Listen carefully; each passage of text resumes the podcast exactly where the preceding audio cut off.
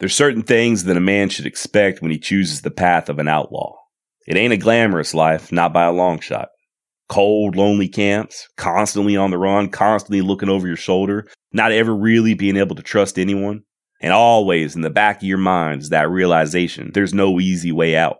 This life only ends in one of two ways behind bars or at the end of a rope, or just shot down like a dog. But that's life on the Hoot Owl Trail. You accept it. You are what you are, and it is what it is. But what nobody ever tells you is what happens after, especially if a couple of frontier sawbones get a hold of your body. They say if you really want to understand where a person is coming from, you need to walk a mile in their shoes. But what if those shoes are made from human skin and adorned with nipples? Yes, nipples. Join me today as we delve into the life and afterlife of Wyoming outlaw Big Nose George. My name's Josh, and this is the Wild West Extravaganza.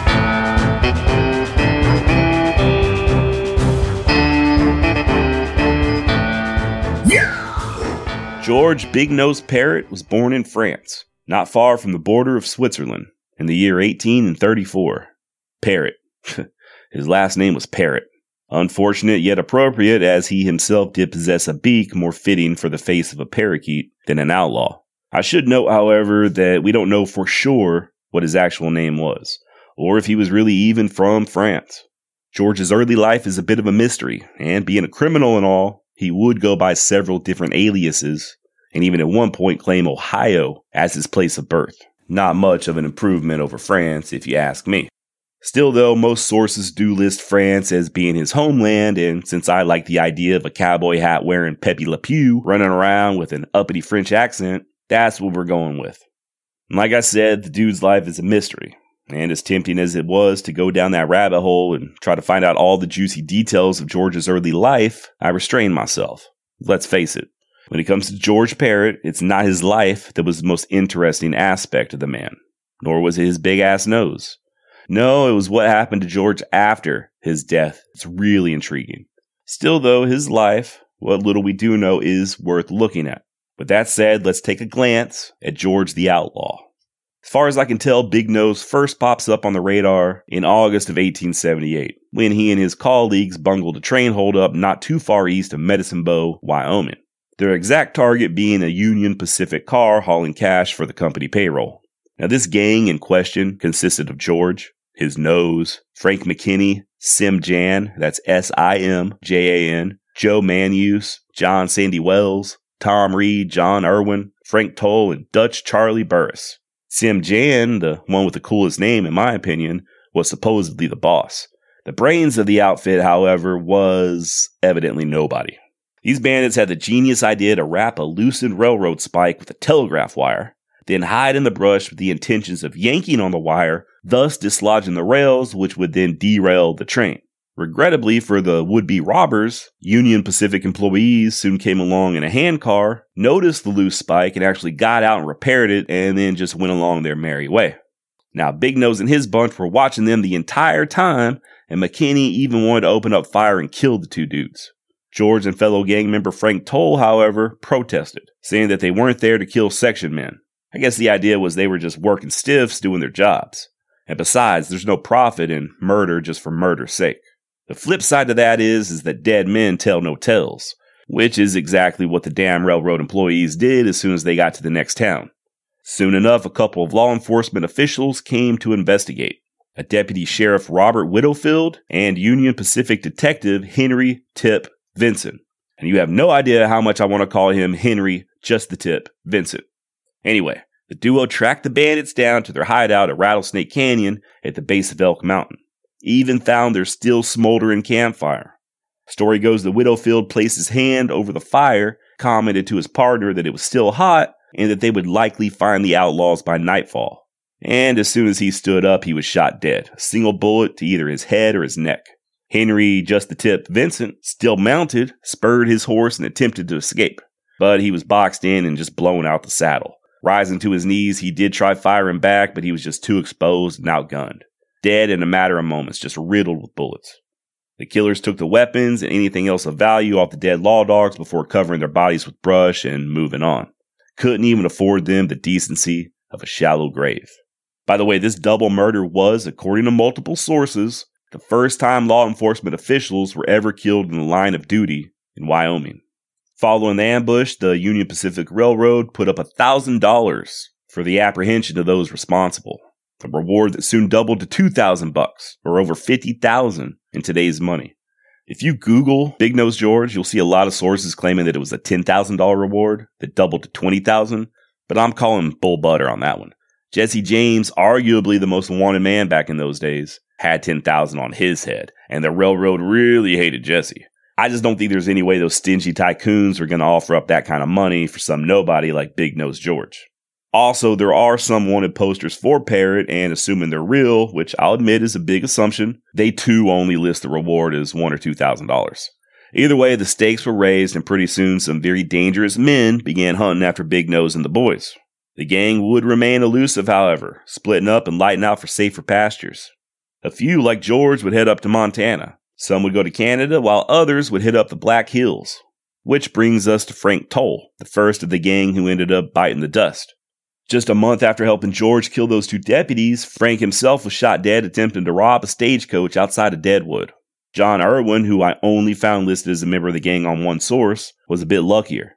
He was with Toll during the botched stage robbery and, when arrested, confessed to his role in killing Widdowfield and Vincent. And I say lucky because instead of getting lynched, he only got life in prison.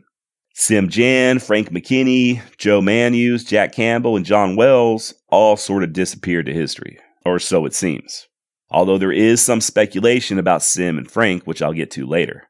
So now all we're left with is Big Nose George and Dutch Charlie Burris. Now these two bad boys ended up robbing a general store in Montana at gunpoint and, thus provisioned, traveled north, trading some of their ill-gotten whiskey to Native Americans for horses. Once they arrived at Fort Benton, they sold the steeds and kept on moving and bragging. It appears that George and Dutch Charlie just could not keep their damn mouths shut. Now, at some point, they split up as well, and Charlie got himself arrested, either in very late 1878 or early 1879. Arrested and put on a train bound for Rawlins, Wyoming. Ironically, it was the very same train that he and the boys had tried to rob back in August of 78. Alas, Dutch Charlie would never make it to Rawlins. When the train stopped to load up on coal in the now ghost town of Carbon, Wyoming, some 45, 50 miles west of Rawlins, it was stormed by an angry mob. A mob who wasted no time in dragging Charlie from the train and hanging his ass from the nearest telegraph pole. Remember old Deputy Widdowfield? Well, once his body was recovered, he was buried there in Carbon. Charlie, however, wasn't considered worthy to be buried in the same graveyard as the man that he helped kill. So his final resting place, unmarked, lay somewhere outside the boundaries of that cemetery. Legend has it that it was the dead deputy's sister in law that kicked the barrel out from under Charlie although a grand jury later found nobody responsible for the lynching. Imagine that. How much you want to bet some of those on the grand jury were some of the same ones in the lynch mob? George Parrott, old gonzo, big nose looking ass, was still out there though, still robbing stagecoaches. He even got so bold as to rob the damn U.S. Army in broad daylight. The actual target in this robbery was a businessman named Morris Cahn, who was traveling from Fort Keogh with an escort of 15 soldier boys and a shitload of greenbacks somewhere between four to fourteen thousand dollars, all of which ended up in the hands of Big Nose George and whoever was riding with him at this time. Now, this particular score happened just outside of Terry, Montana, by the way. And you know how George B, he just could not stop bragging. He kept getting drunk and flapping his gums and nostrils in various saloons all throughout Montana. Didn't take long for word to trickle on down to Carbon County, Wyoming, and soon enough, the long arm of the law came calling. Once again, sources differ, but it looks like Carbon County Sheriff James Rankin was most likely the guy who finally caught up with George and his nose, arrested him without incident, and put him on a train bound for Wyoming.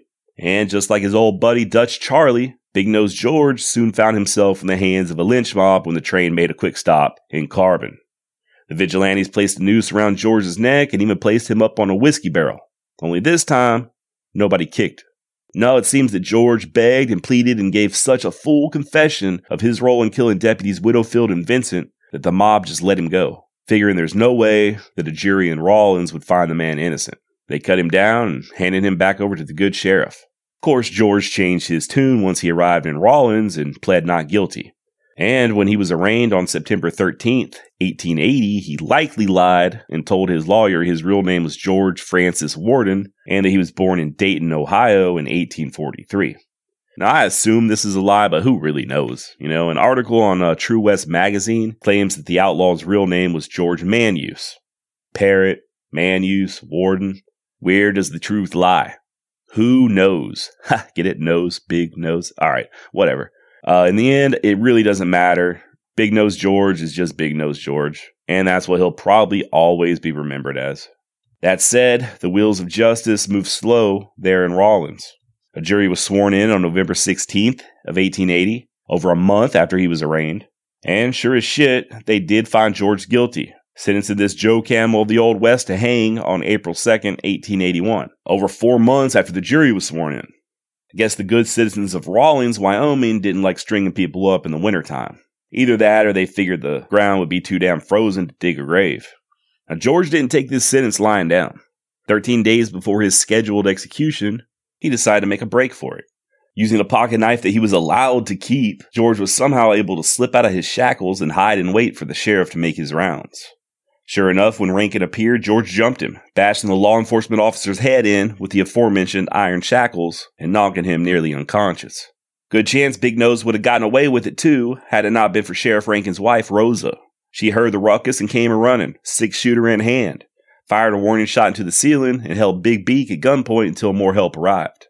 By this point, the local populace had ran slap out of patience when it came to Parrott.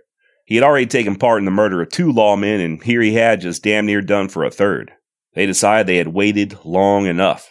The next morning, 30 armed and masked men entered into the jail, and ignoring the sheriff's urgings that they wait for the legal execution date, led Big Nose George out to meet his maker. He'd hang from a telegraph pole after all, just like his old pard Dutch Charlie, and in front of an audience of around 200. Now, you've heard me describe various hanging methods on previous episodes. A hanging, if done right, causes the condemned man's neck to break and a near instant death. It's the humane way to do things, in my opinion. But not everybody was good at tying a noose, and not every lynch mob cared too awful much about doing things the humane way. Suffice it to say that George's execution was just as sloppy as his criminal career. Now, there's a few versions of what exactly happened, and it's hard to piece them all together, but I'll try. It seems that the first attempt was a failure, either due to the rope breaking or just being too long and sagging enough for George to touch the ground with his feet. The drop wasn't very far, by the way, as they had him standing on a barrel of kerosene. On the second attempt, things didn't go too smoothly either. They gave up on the barrel and found a 12 foot tall ladder to force George up on. Evidently, he got his hands loose and tried climbing from the ladder on top of the telegraph pole or some damn thing, and finally he just begged for the mob to either shoot him or at least let him jump off on his own accord so that his neck would break. Look, George knew he was a dead man. Best case scenario at this point was a quick death. But that didn't work out either, as the incensed mob seemed to want George to suffer. They slowly pulled the ladder out from under him, and George slowly strangled to death. I can't say for sure how long it took him to die, but I do know that some sources claim that they left the body of Big Nose George dangling from that noose for at least an hour. Hell, at one point they lowered him down and a doctor refused to declare him dead, so they just yanked him back up. Whatever the exact details, at the end of the day of March 22nd, 1881, Big Nose George was dead. And you would think that's where I'd go ahead and wrap things up, right? Well, not so with Big George Parrott. His death is only the beginning of this strange tale. Had what I just shared about Big Nose been the entirety of his story, likely none of us would even have heard the man's name. He was just a run of the mill road agent at best, right? Just like his cohorts, even the leaders like McKinney and Sim Jan. Footnotes in history, names with no beginning or end. Ah, but Big George wouldn't fade from our collective memory so easily.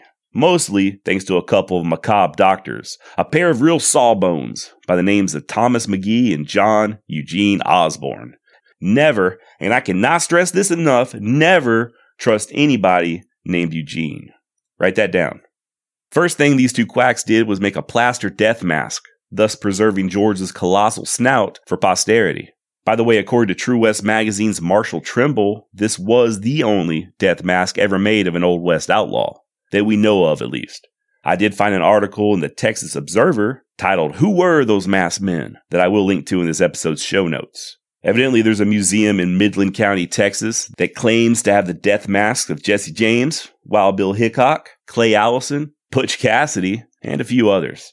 However, most experts agree that these masks are not the real deal. Next up, Maghee and Osborne sawed open George's skull to study his brains. The skull cap, or the top portion of the skull, was given to Dr. Maghee's 15 year old assistant, Lillian Heath. More on her to come. As far as studying the brains goes, it seems that Dr. Maghee's wife was, quote, criminally insane, whatever that means, due to injuries from a horse riding accident.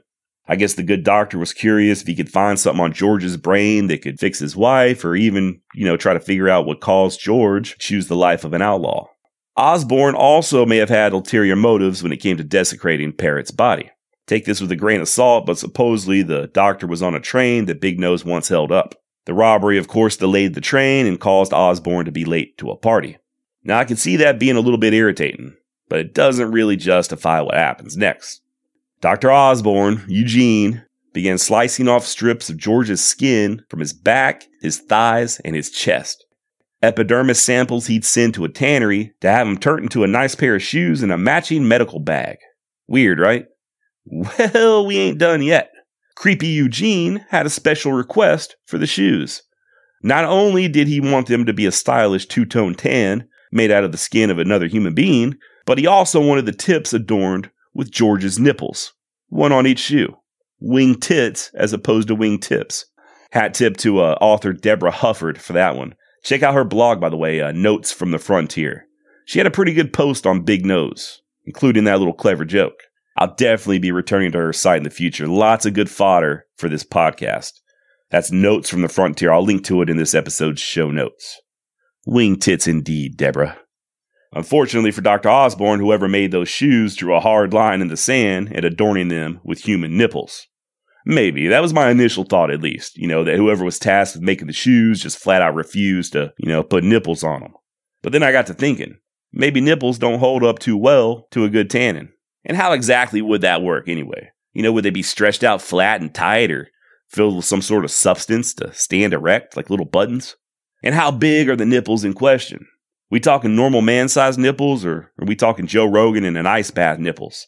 Or how about Farrah Fawcett nipples, huh?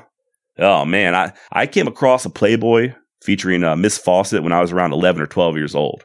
And let me tell you, those nipples are permanently burned into my brain. Those bad boys are so long, I believe a damn bird might perch up on them, you know, if she were to walk around without a shirt on. The nipples are so long, they show up 15 minutes before she does. All right, though, that's neither here nor there. The important thing is that Dr. Crazy Ass Osborne did receive his skin loafers, sans nipples, unfortunately, which he did wear when he was inaugurated as the damn governor of Wyoming in 1893. The governor. The dude also went on to become Assistant Secretary of State under Woodrow Wilson, proving the fact that only debauched degenerates serve in politics. But you already knew that, didn't you? Nipple shoes weren't Osborne's only wacky idea either. When the Panama Canal was finished, he tried to secure the remains of Christopher Columbus so they could be placed on a battleship to travel across the channel as part of the opening ceremony. As far as Big Nose George goes, everybody kind of sort of forgot about him. The long arm of the law soon put an end to rampant banditry of the 1870s and 80s there in Wyoming, and the state settled down. Roads were paved, indoor plumbing was installed, and homes were magically lit with electricity. Even Dr. Osborne lived a good long life, eventually passing away in 1943 at the age of 84. Progress even came to the small metropolis of Rawlins, Wyoming, whose population had blossomed to include over 7,400 souls by the year 1950. The same year that construction was begun on a new bank, construction that led laborers to make a grisly discovery. Buried in the ground was a whiskey barrel whose contents included human bones, half a skull, and you guessed it, a pair of leather shoes. There was an investigation, of course, and the locals accurately assumed that these remains were those of the fabled Big Nose George. Remember Lillian Heath, that 15 year old medical assistant that was given the top half of George's skull?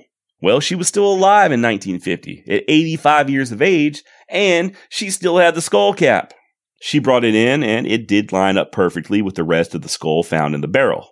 Thus, authorities were able to positively identify the remains. That top portion of the skull had been used over the years as an ashtray, by the way, as well as a doorstop and even a small flower pot. Lillian Heath was pretty interesting in her own right. After George's untimely death, she went on to become the first female physician in the state of Wyoming and lived another 11 years after George's remains were discovered. Passed away in 1962 at the age of 96. What a life, man. Lived in Wyoming in the 1870s back when you could still get scalped if you ventured too far off on your own. She was there for the Old West outlaws and lived long enough to see the beginning of the Cuban Missile Crisis. When asked how well she was accepted early on as a female doctor, she replied, quote, Men folks received me cordially, but women were just as catty as they could be. End quote.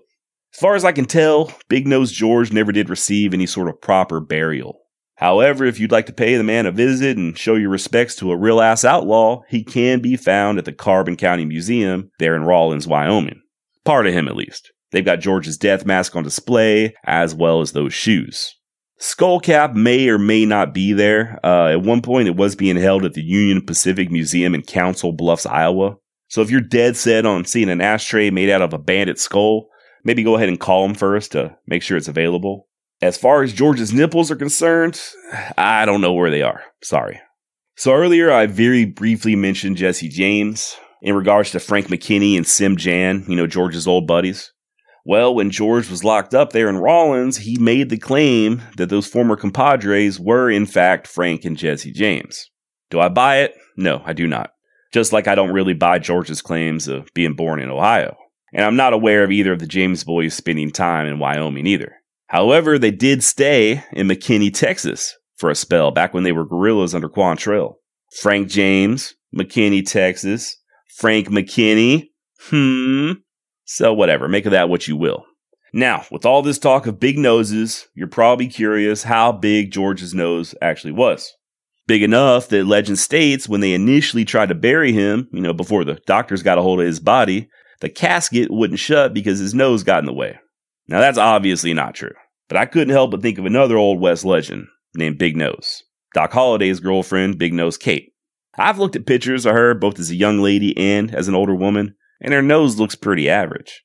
Matter of fact, the younger pictures of Kate portray a very attractive woman. One theory as to why she was known as Big Nose was because she had a habit of sticking her nose into other people's business. But judging by the one known picture of George plus his death mask, he did literally have a pretty big nose. Damn thing looks like a natural canopy. Looks like the dude could smoke a cigar in the rain with both hands tied behind his back. All jokes aside, though, it's not the end of the world if you've got a big nose. I got a big one myself. And according to a recent study, it might actually be a very good attribute to possess. So, all you Toucan Sam lookalikes, listen up. A survey published in Basic and Clinical Andrology may have found a connection between the size of a nose and the size of a penis.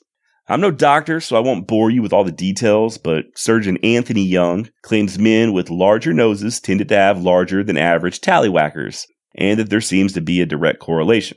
I will link the study in this episode's show notes. So if you've got a little bit of nostril domus action going on, you know, if, if anybody's ever accused you of breathing up all the air, you know, maybe you start showing people this study and ask them what the damn deal is, okay?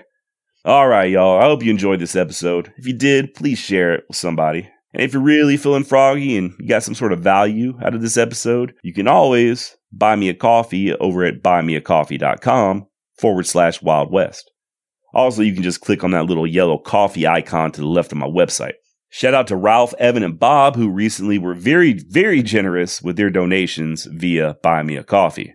Thank you. You guys, along with my supporters on Patreon, cover the cost of this podcast every month, so it is very much appreciated.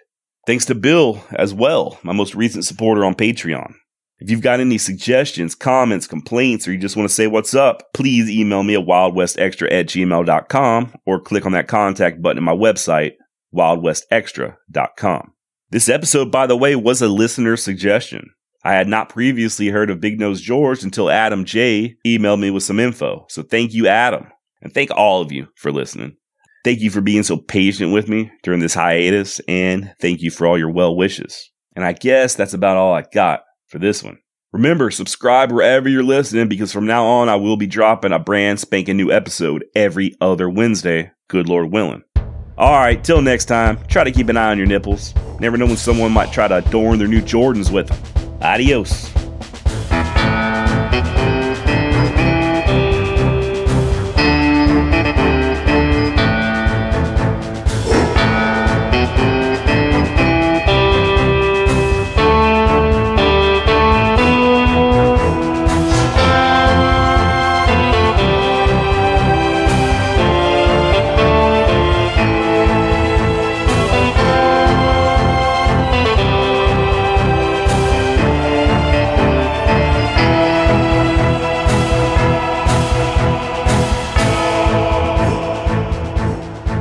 Got a big one myself.